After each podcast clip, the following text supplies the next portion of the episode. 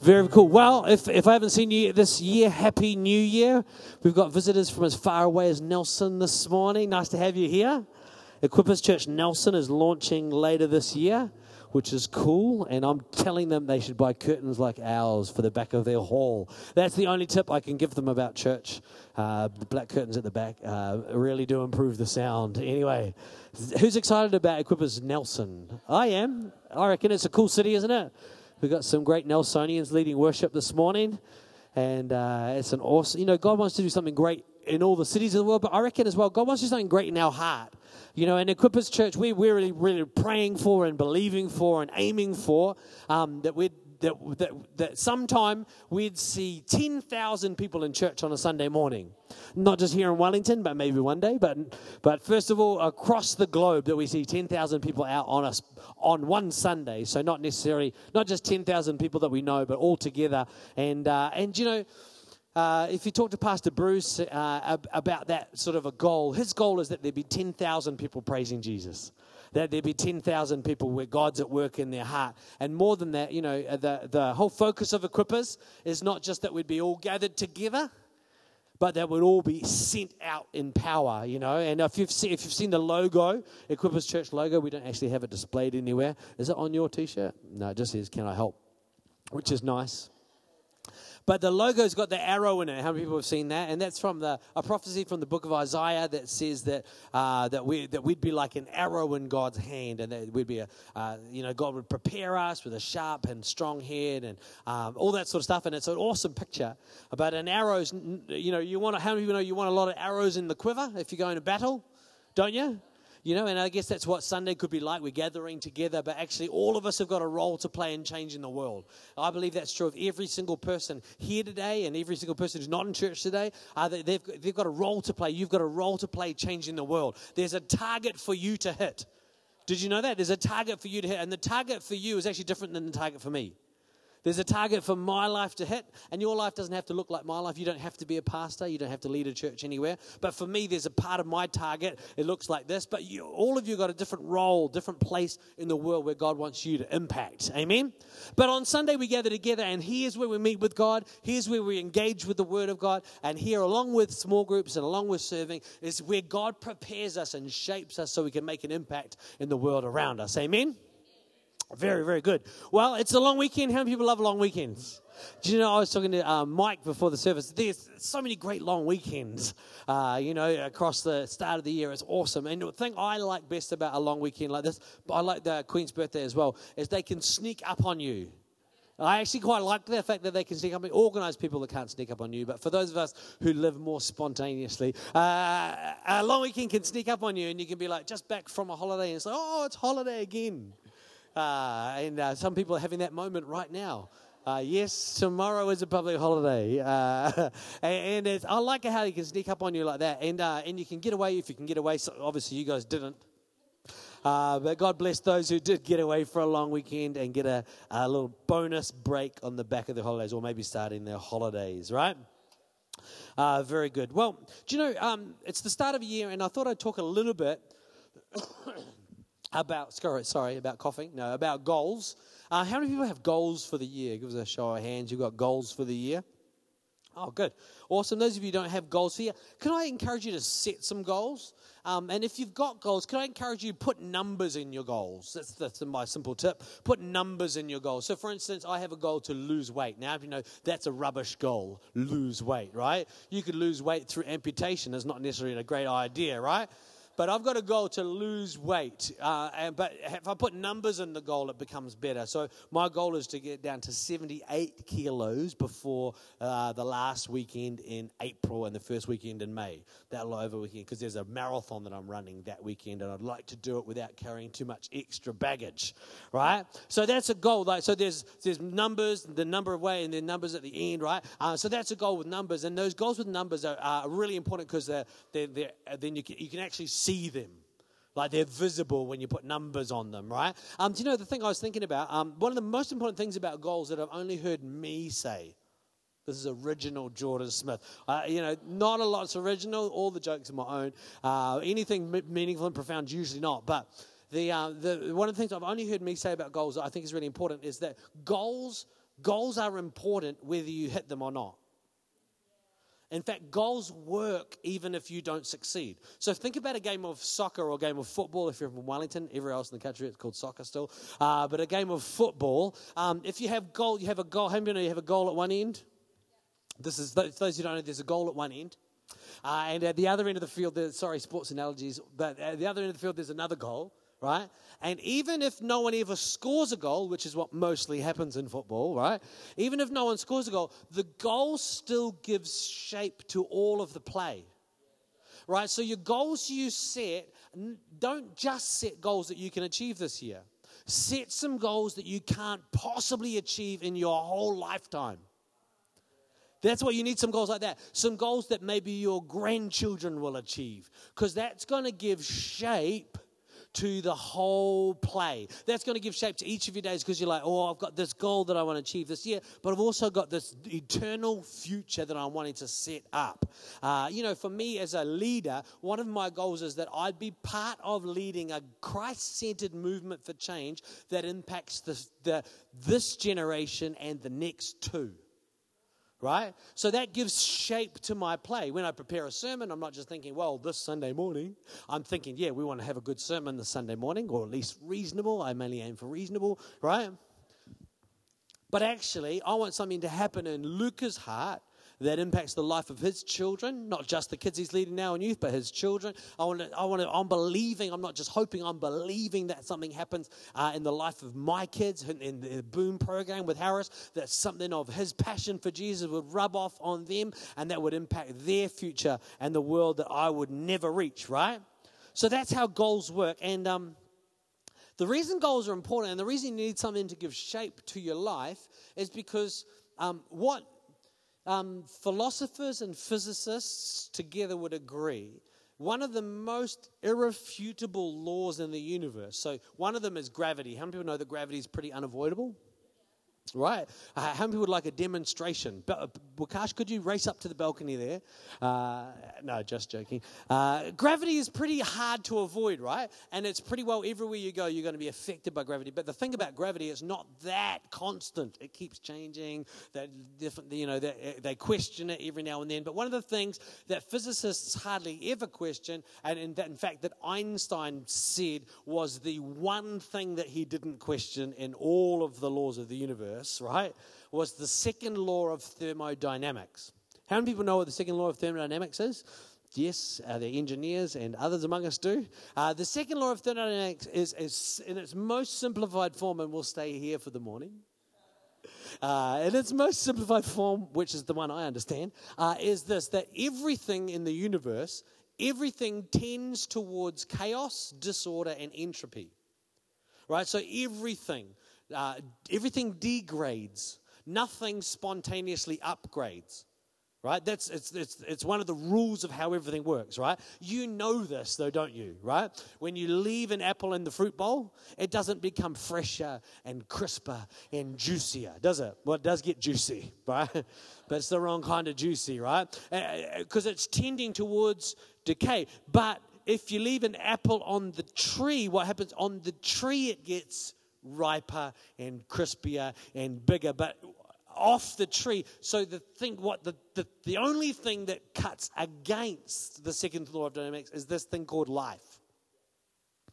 And in fact, it's literally in the universe, they would say, that people smarter than me would say, it's the only thing. Nothing else. Everything else tends to identify except where life is present. And in fact, the investigations around the universe, the galaxies, uh, where they're looking for life, do you know what they look for? Is they look for anything that's not degrading anything that they're looking for some evidence that something is not breaking down, is not falling apart. How many of you have got an old car? So you know all about the second law of thermodynamics, right? It doesn't, how many know you can fix a car, but it doesn't stay fixed? Right? You've got to keep fixing it, right? And that's how, that's how life works. Life brings energy into the system. It brings new energy into the system. And you know, your life, you need to allow the Holy Spirit and you need to, in faith, bring new life into the system. Your life will continue to wind downwards unless you allow the Holy Spirit to break in in life and wisdom and allow it to wind up. Life winds down for people who are not prepared to step out in faith and say, God, put something new in me, put some new dream in me. And one of the reasons it's a great idea to be at church on Sunday is that the Holy Spirit speaks in a unique, unique way when we gather together, and He can introduce new thoughts, introduce life that allows things to grow and allows things to move forward. It's a bit of a retake on what we did last year, the series of abide. If we remain in Him, if we remain connected to the vine, then we have life and we don't tend downwards, right? So everyone say goals. Now, goals are important because everything's falling apart. So you need to have a goal to aim at. So you need, so you got to focus to where you're pushing things and where you're, where the Holy Spirit may be pushing you in terms of uh, bringing life into the system. Right? Good. Very good. Okay. Um, let's read the Bible. Is that all right? Yeah. Why don't you look at First Timothy chapter six and verse twelve.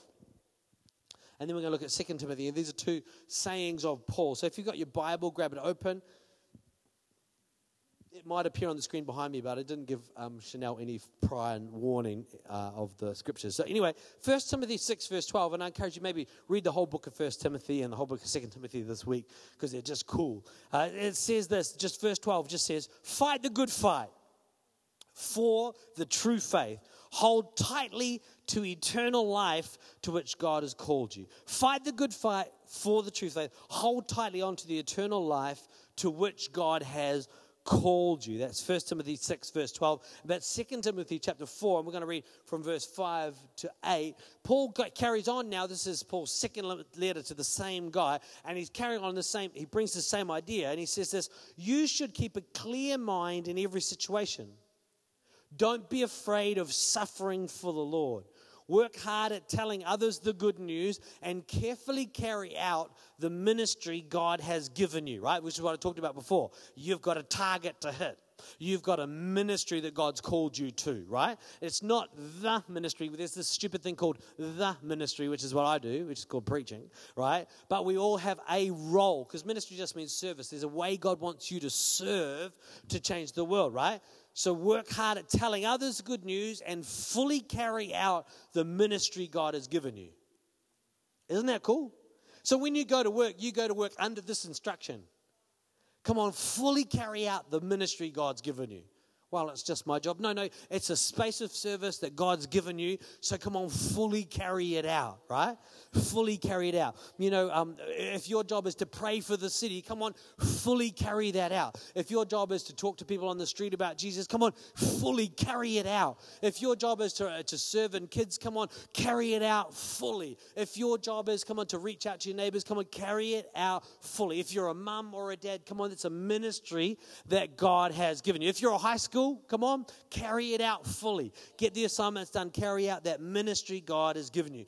He goes on, verse 6. This is the Apostle Paul, and it's, it's towards the end of his life, and he's giving his own testimony. He says this As for me, my life has already been poured out as an offering to God. The time of my death is near, which is a cheery thought, isn't it? Uh, it could be true for all of us, right? I have fought the good fight. I have finished the race and I have remained faithful. And now the prize awaits me the crown of righteousness, which the Lord, the righteous judge, will give me on the day of his return. And the prize is not just for me, but for all who eagerly look forward to his appearing. That's an awesome testimony, isn't it? At the end of your life, at the end of this guy's life, the Apostle Paul, that he's able to say his he has fully carried out his ministry. His life has already been poured out as an offering. And then he can say, He has fought the good fight. Fight. He's finished the race, and now he knows that he's going to get the prize. Not many people go into their last days with that sort of confidence. Not me. I know a lot of good, good people and when they passed away, they didn't have that same sort of confidence. But I wonder if when I die, what I would like is to be able to say that. I'd like to be able to write a letter to young Alistair, who's leading a church in Ephesus, and say, Come on, I've poured out my life. I've paid my price. I've fought my fight. Right? Wouldn't that be a great, isn't that a great way to live? I wonder if we could say that at the end of this week. Come on, I've this week, I've poured this week out as an offering. I've finished the race of this week. I have fought the good fight of this week. I've fought this battle. I wonder if we could say that at the end of today, at the end of 2016. Could we say, hey, 2016, we poured it out as an offering before the Lord? We didn't waste any of it. We poured the whole lot out as an offering before the Lord. We didn't hold back in any month of the year. We didn't hold back in any week of the year. Imagine if we could say at the end of 2016, for the whole of 2016, we were focused on the goal. We were at least kicking the ball in the right direction. We might not at the end of 2016 be able to celebrate scoring all the goals, but could we celebrate at the end of the year that for the whole year, at least for the whole year, right? Think of junior soccer. At least for the whole year, we were kicking the ball in the right direction. How many of you have ever tried to coach the, the five year olds? It's awesome. I used to actually just physically move them. and turn, turn them around that way. It was never a problem though, because the other team was facing the same challenges, right? So for every goal you scored for them, they'd score one for you. So it would always work out. And then, but you know, I think I think sometimes in my life, God's trying to turn me around because I'm actually kicking the ball in the wrong direction. I'm kicking my own life into smithereens instead of focusing forward on what God has called me to. Is that all right? I've got five points for you this morning. I've got an alarm set in my pocket for 10 15 because I reckon we should get out early since it's a holiday weekend, right? Yeah? Who's with me? Right? Who's confident that I can pull it off? Less people. Yeah, yeah. Jimmy, you with me? Alistair's like, it's never happened before. I have, I admit, I say this all the time, but anyhow. Sometimes I just get so excited about my own sermons. Um, okay, so point number one is this there is going to be a fight. There's going to be a fight. If you think it's a non contact life, you haven't been alive long, right? If you think that you know it's just going to be you know um, you know you don't you know when you were born you know there was not little tags on the side for you to rip off. You know, uh, just last Tuesday I was at a, a, a, a uh, like a staff conference in Auckland with all the Equippers staff from around the country, and a lot of the Auckland people. And we went to the Auckland church barbecue. Um, so it was all three campuses in Auckland all together in Kahu Bay. It was it was it was uh, actually bigger than I imagined it was going to be. But the awesome thing about it is this: there's a lot of Brazilian people in the Auckland church and they know how to barbecue. They make our barbecues look like mud. Literally, they had, and they had stacks and stacks of rump steak, and you could see, like, you could, like, there was more salt on the steak than there was in Okahu Bay. Like, it was like, and then they had these, they had char grillers and they grilled, they grilled rump steak for like three hours feeding. It was awesome. Anyhow, that people were playing a game of, there was people playing a game of touch rugby. One of those people was Patitai, who was there, He was playing that game of touch rugby, right? And I decided I was not going to play the game of touch rugby because I'm not stupid, right? Because it doesn't stay touch rugby for very long, right? And the last thing you want to do is get involved in the game of touch rugby that quickly turns into a game of tackle, which then just becomes fighting, right? How many people know there's going to be a fight? Right? There's going to be a fight. And so there's, if we're going to get involved, we, we've got to be prepared to have the fight, right? And Patitai was not the biggest person. And I was not prepared to be involved, right? Because I understand that, you know, although I do need to lose weight, not that much, right?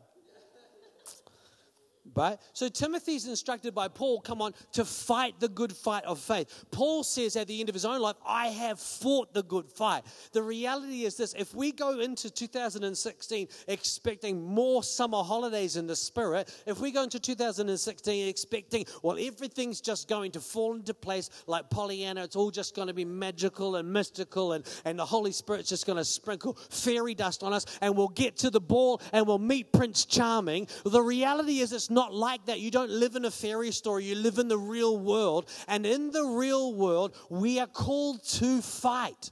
We are called to fight a fight for the good faith. There's enemies that are working against us. When Paul wrote to Timothy, the reason he was instructing Timothy to fight for the true faith was because there were leaders in the church who were trying to teach people the wrong thing. And Timothy had to stand up in this church and tell them, no, that's wrong. This is the goal. This is the truth. And in your own life, come on, there are things at work trying to push you back from your destiny, trying to bring you down. And if nothing, even if there's nothing more than just the universe, the second law of thermodynamics, you're going down. Even if nothing bad happens, you're still on the way down unless you fight, right? Unless you push in, unless you hear something powerful, unless you reach out for something good. There's going to be a fight. The question is are you going to run at it or is it going to run at you? Greatest cricket player ever. No, batsman. One of the greatest batsmen. Reinvented the game. Brendon McCullum. What, all he did was go at the game. He's actually changed the way every other team in the world plays cricket. In what? In 18 months. He's changed the whole way cricket gets played. Right? Why? Because instead of instead of letting the game happen and reacting to it, he just goes at the game. And you know what? He loses as many games as he wins, but he has way more fun than anybody else, right? And the reality is we might get to the end of the year having not been 100% successful having not everything go our way, but let's get to the end of the year having taken it to the fight, having run at the battle, having seen God something good happen. You know, come on, in your finances, in all of your relationships, in your behavior, in your lifestyle, in your work environments, in your parenting, these are all areas and arenas where the enemy was wanting uh, to bring you down. Come on, the famous passage in the Bible, John chapter 10, verse 10. The enemy comes to steal, kill, and destroy, and Jesus has come that we would have life and life in all of its fullness. So, uh, in our mind, we've got to understand that life and life of all of its fullness, steal, kill, and destroy, this whole thing Jesus is talking about is all within the context of conflict. The devil's coming at you to steal, kill, and destroy. And in that same space, Jesus is coming at you to bring you life and a fullness and blessing. Can you see? Sometimes we just think, oh, the devil's come to steal, kill, and destroy, but it doesn't matter. We can just forget about that.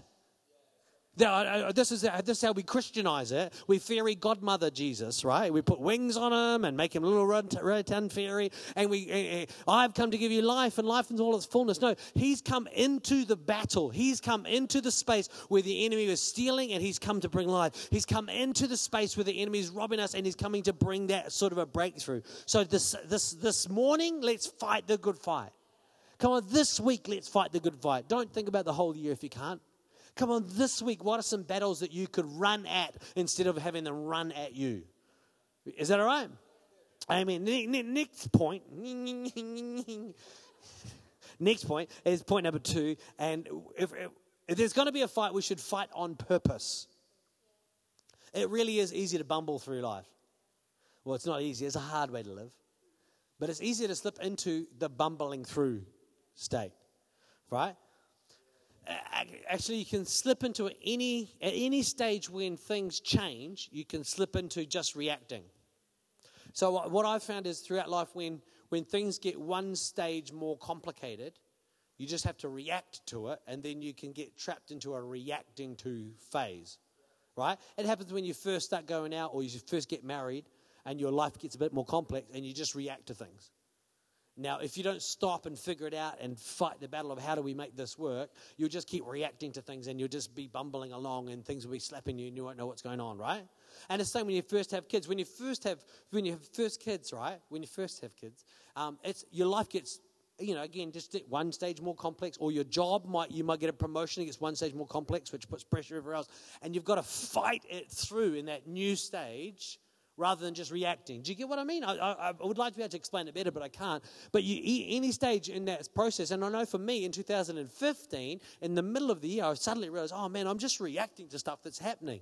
I need to get my head down and figure out what's going on and push it through because, you know, our kids are, Maddie's turning into teenagers off to high school, our youngest is going to primary school. Like things are busier, right? And things are more complex. And, and I'd realize I've got to snap out of just bumbling through, allowing things to roll around and roll around and roll. And I've got to get on the front foot.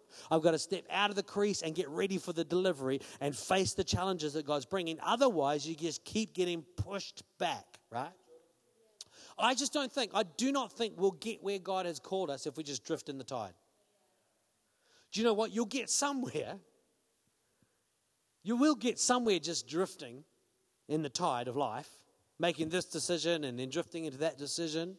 Yeah, but I don't know if you'll get where God's called you to. Um, the Apostle Paul said, Not that I've already attained, but I eagerly press on that I may lay hold of, in the Old Translation says, the upward call of Christ. Now, I don't think we get to lay hold of the upward call of Christ if we're just wandering around. You know, I just, I eagerly drift on, in on the tide and then out on the tide. And I drift in on the tide and I drift out on the tide that I might one day drift into the plan and the purposes of God.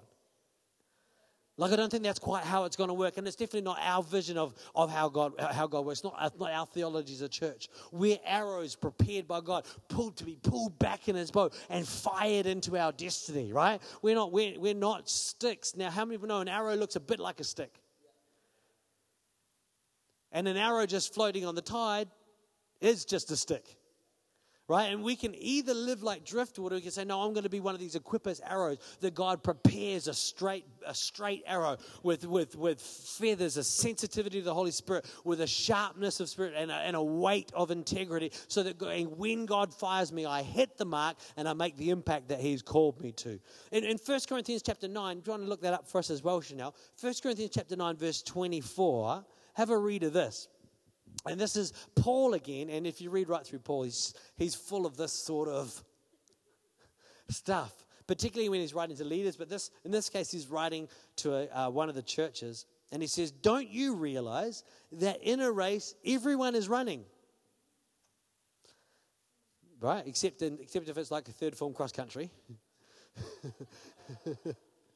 How many people were not running? Yeah, a lot of hands, a lot of hands. Yeah. Don't you realize that in a race, everyone except the girls is run? No.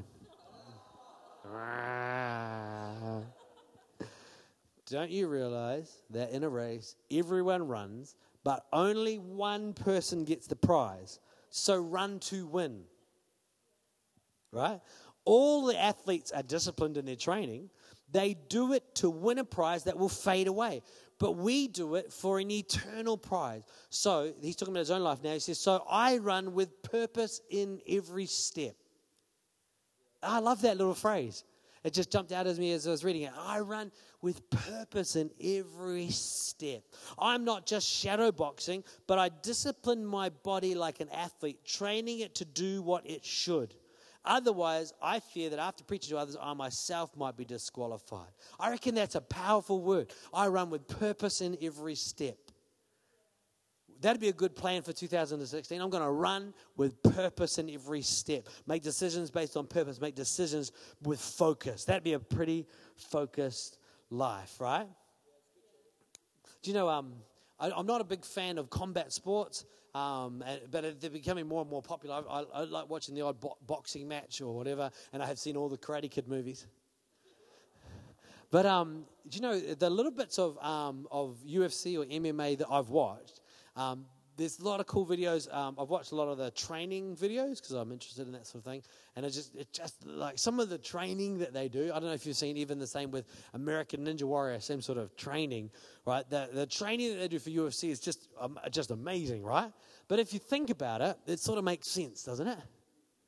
Right? You know, so like if you're, you know, if you're training to for almost any other sport, like you're training for cricket or even if you're training for rugby, right? You're training is so you don't get hurt is a big part of your training, right? But also so you can achieve the goals you want.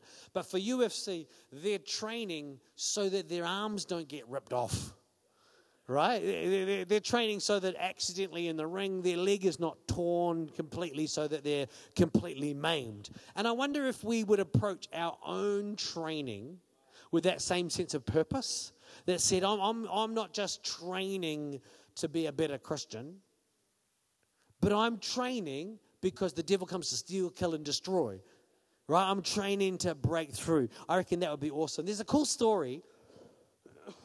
there's a cool story in. Um, uh, you should read it this week. Sam, 1 Samuel 14, verse 1 to 15. I, I, won't read it all for the sake of time.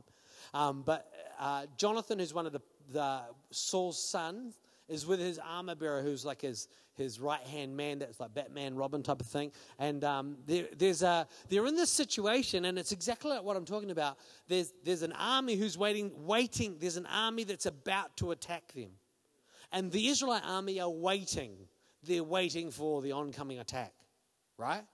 oh, it's bad, right? We're, but they're waiting. And then Jonathan's like getting frustrated and he says to his armor bearer, come on, let's go up and get these guys. So they make this plan. They say, let's call out. So they'll call out to the watchtower, uh, the, the watch area where, where the, the, the, the enemy is keeping guard. And if they say to us, come up here and we'll, uh, then we'll go up. And if they say, come down, we'll come down to you, then we won't, right? So, so they have a pretty tenuous, a pretty weak sort of a plan, right? And, and then they, they just say, come on, God can save by, by, by, by few or by many, right? By few or many. Anyway, the, the armor bearer says, Yeah, let's do it. And so they go, they make themselves visible to the enemy, and the enemy soldiers like, What are you two doing? Come up here and we'll teach you a lesson, right? So they're like, Come on, let's go. So they, it says they climb up the hill on their hands and knees, which is not a great way to approach a battle, especially if you're fighting with a sword and you're crawling. They climb up the hill on their hands and knees. They jump up the top, and then Jonathan knocks them all down. So Jonathan runs at the first one, knocks them down. The armor bearer comes behind and kills them.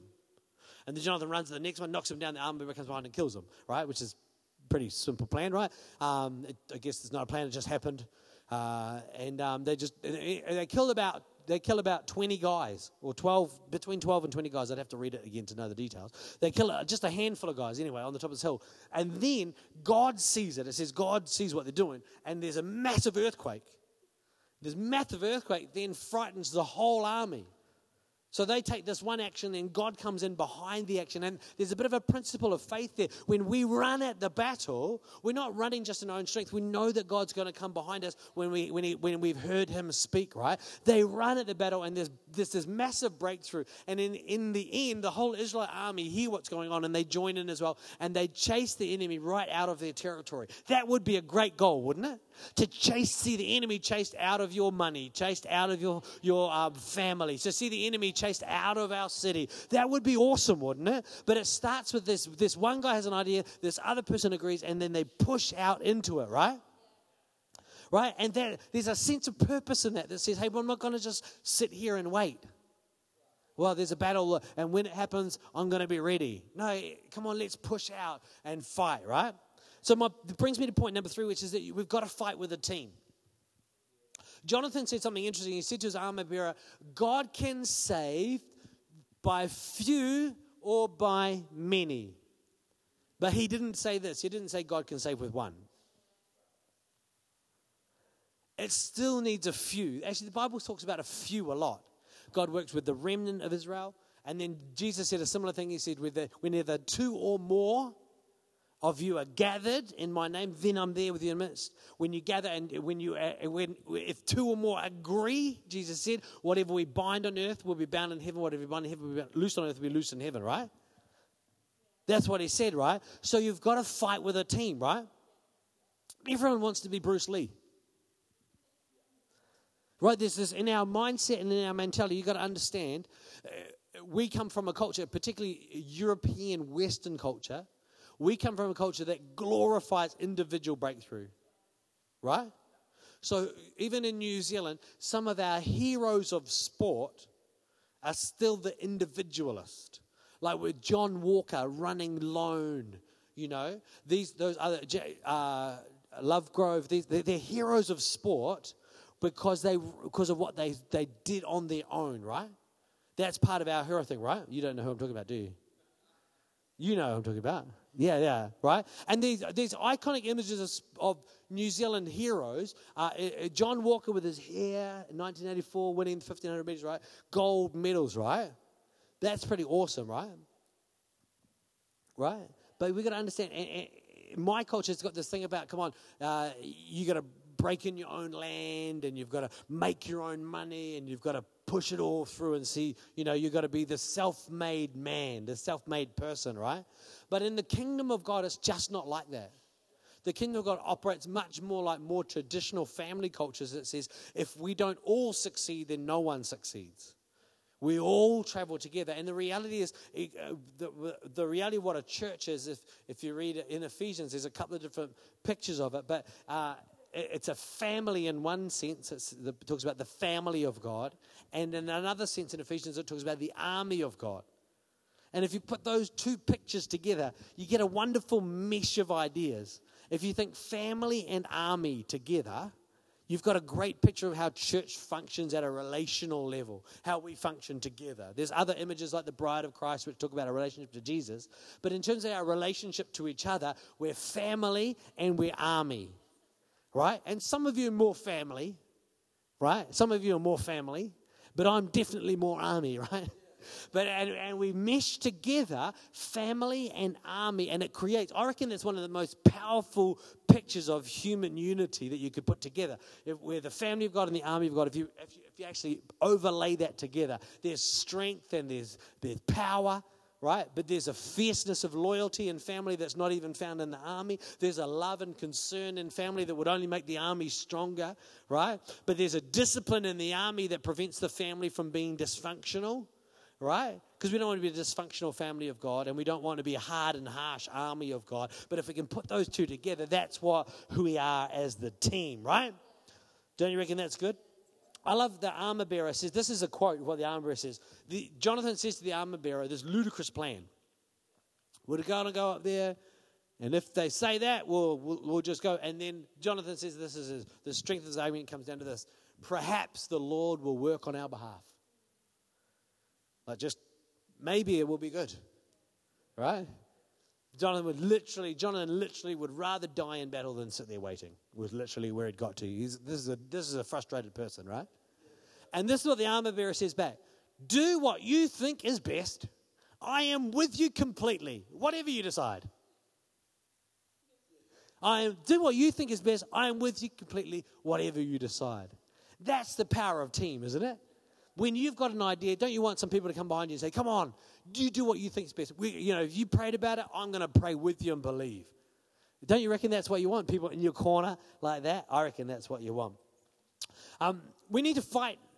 So I said a bunch of things, right? We need to fight with the team. But number four, we need to fight with some weapons. How many people have seen, uh, I love that uh, great scene from my child in Crocodile Dundee, uh, where he's in, he's in New York and he gets attacked by a gangster in a red leather jacket. And the gangster's got a little, a little, a little flick knife. It's like, he'll flick knife. And uh, crocodile, he says, the gangster says to the crocodile Dundee, uh, give me a jacket, because he's got this cool crocodile skin jacket, which would be frowned on these days. But uh, actually, everything from the 80s would be frowned on these days. The, um, and uh, what did crocodile Dundee says, no, I'm not giving my jacket. And the the girl says, just give him your jacket. He's got a knife. He, and crocodile, he's like that. He's going, that's not a knife. This is a knife, and he pulls out like a whole, like a machete, like a barang. He's like, "This is a knife," and then just starts waving it around in a crocodile Dundee fashion, and the gangster just runs away in his red leather jacket. Do you know, in, in reality, we're much more like the gangster with the little knife. Actually, we spend we probably, if you did an honest assessment of your of your life, you're going into tomorrow pretty well underdressed. You're sort of racing into the battle in your underpants. Yeah, we're going to win. Yeah, you, actually, the weather's going to get you before the enemy has to, right? Because you're pretty underprepared. Let's read Ephesians chapter 6 together. This is what it says, verse 10. A final word, back end of the whole of Ephesians. He just says this Be strong in the Lord and in his mighty power.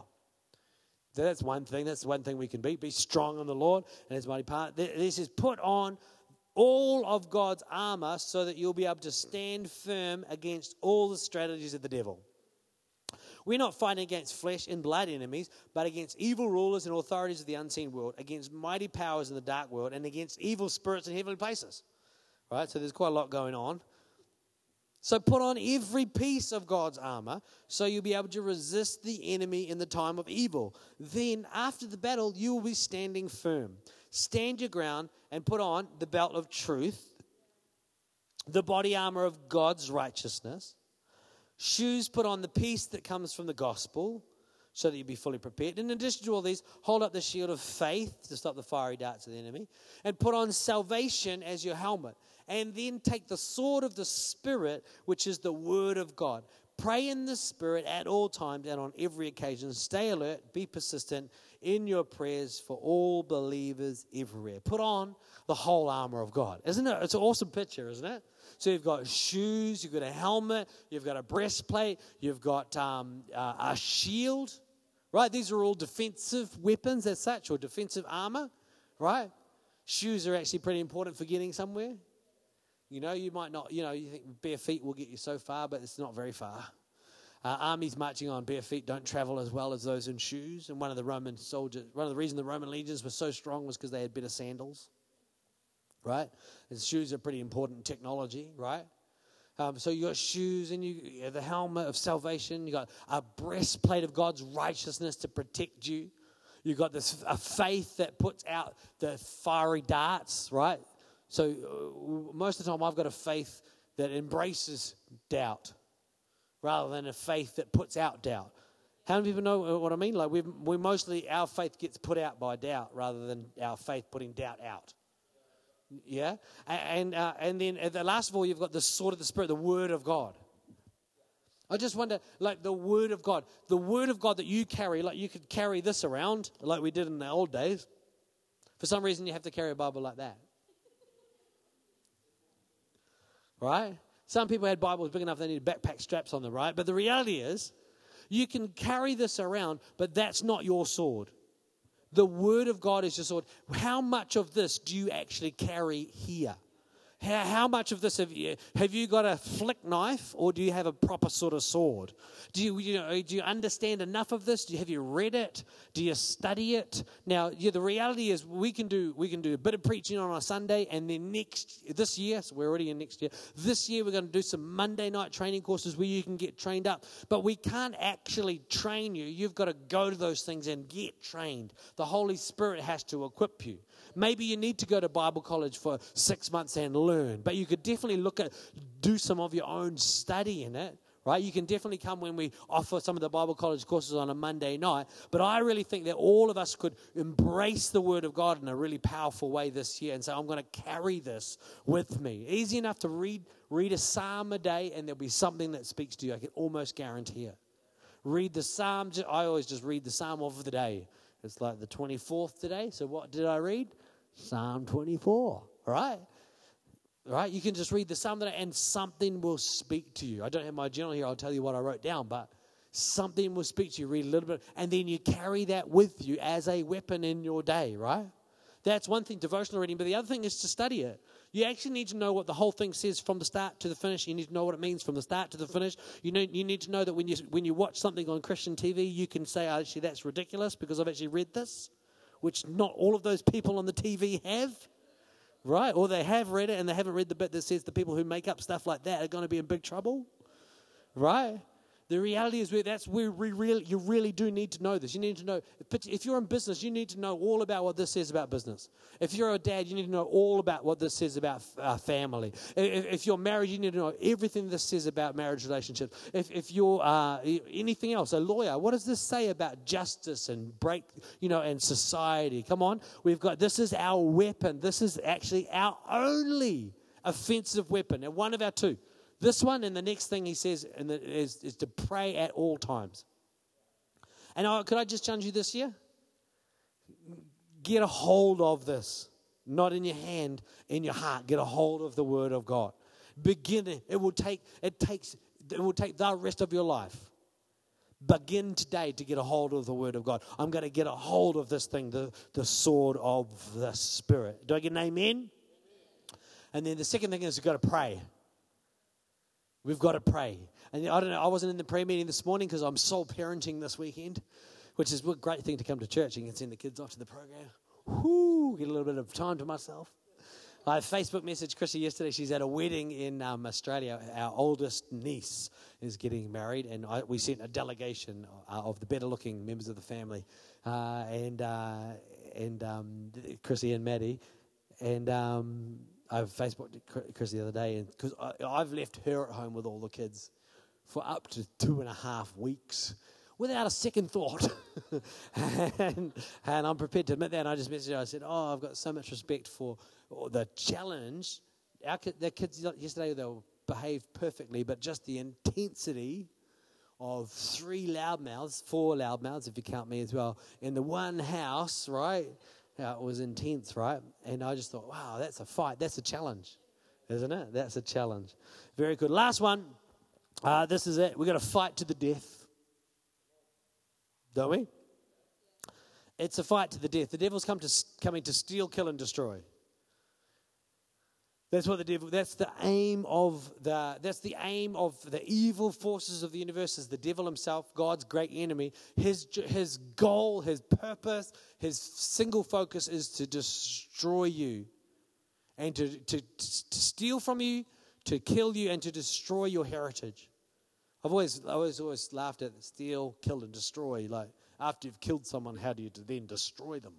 Uh, and, but the destroy thing speaks to heritage. So the devil has a plan to steal from me, to, to, to ruin my life, but also to ruin the lives of my children and the, and the things that I would establish in the earth that would be for God's glory. And the reality is that's the plan of the enemy. And we've got to understand that. And the Bible says not be outwitted by the schemes of the enemy and to fight with some real understanding that, hey, this is a fight to the death. It's a fight to the death. If, if, if, you, if we've scheduled like a church event in six weeks' time and we're going to get an octagon in here, right? Right? And we're going to pair everybody up in weight classes and we're going to fight like UFC, how are you going to train? If it's a fight to the death, how are you going to prepare? Well, you know, I'm actually, it's raining, so I'm not going to go jogging today well, you know, is it worth getting a little bit wet in the rain and not having putty rip your arms off? Right? Now, the, can, can, you understand the mentality? I think we've got a, we've got a, a tiddlywinks mentality to our, our spiritual growth and discipleship. I know, I know that in my mind that, that tiddlywinks mentality slips in all the time. Oh, it doesn't really matter. No, it really matters. It really matters that we're prepared. It really matters that we're ready to fight. It really matters that we're breaking through because it's a fight to the death. Are we prepared to fight like that? What do we reckon? It's a bit of a challenge this morning. With this, this, you know, this week and next week, we want, we're trying to set up our year so we've got some focus so we know where we're going. And then in February, the fight really begins. Right? In February, we're fasting, the Daniel fast. Some people love the Daniel fast. I love it because it's a healthier way to eat. Um, but I also love it because every single year God speaks to me in a powerful way. Um, and uh, with the Daniel fast, what we do for 21 days um, is you can do, a, uh, we're going to fast. And what actual Daniel fast is, is basically you, you eat like a, ve- a vegan diet. So you eat like what Daniel ate in Babylon. If you read the book of Daniel, you read his story, what, how he chose to eat a certain way and God really broke through. And so we're just copying that for a bit of fun. Uh, but we, what we're doing really is saying, hey, for a month as a whole church, let's eat differently in a way that changes us and shakes up our thinking and that focuses us in on God's purposes, right? So all you've got to do is exclude meat, dairy, bread. Okay, some people are like, oh, that's all I, uh, and sugar. And um, wait for it, caffeine. Uh, and if you're wise, like I was last year, you wean yourself off caffeine. If you're foolish, like I was the year before, you'll have 10 coffees one day and none the next day. Uh, and um, but I don't know anyone who's done the Daniel fast and regretted. I do know lots of people who've done a half pie job of it and then thought I probably should have done a better job of it. So if I could just encourage you, dive in the deep end of it. Um, from next week onwards, we'll have a bit of information on a little flyer we print out that can help you. But actually, Googling it, it's like a pretty big thing. Um, since Saddleback jumped on the Daniel Plan thing, there's heaps more recipes available and stuff like that as well. It's pretty easy to eat like that now. Um, is that cool? But the whole reason we're fasting is because we want to, we're believing for God for breakthrough. We want to sharpen up our spiritual muscle, sharpen up our spiritual appetite rather than just our physical appetite, and get a hold of God in a new way. Amen through the whole month of February as well, John and I are going to be preaching about demons. So it's going to be awesome too.